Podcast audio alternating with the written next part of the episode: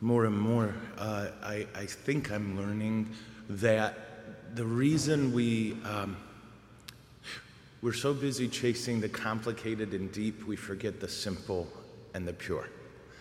Um, that in the end, and it really is remarkable to think of, God told us what to say when we pray. And I, I served at a church one time where what, what I had to do was finally, after about a month, you know, and the big rule don't change anything until you've been there a year. But I had to say, can we slow down on the Our Father? Yeah? Was, Our Father who art in heaven, hallowed be Holy Lord. You're saying words that Jesus said, right? Jesus said, say this but in the best way, we're his spoiled kids. And so we forget what a ridiculously beautiful gift it is that God gave us this prayer. And I bring up the complex because so many times I think one of the core struggles in Catholicism is we have such a deep and rich faith, and we can be so focused on step 20 and 21 that we forget step one. We lose the basics in pursuit of the higher goods the, our Father brings it all home. Yeah, He's our Father, He's our dad. And I'll tell you, I, I know I've told you this before, but for uh, Judaism and for Islam, the other Abrahamic religions, it's bad that we call Him Father. Who would dare call Him Father?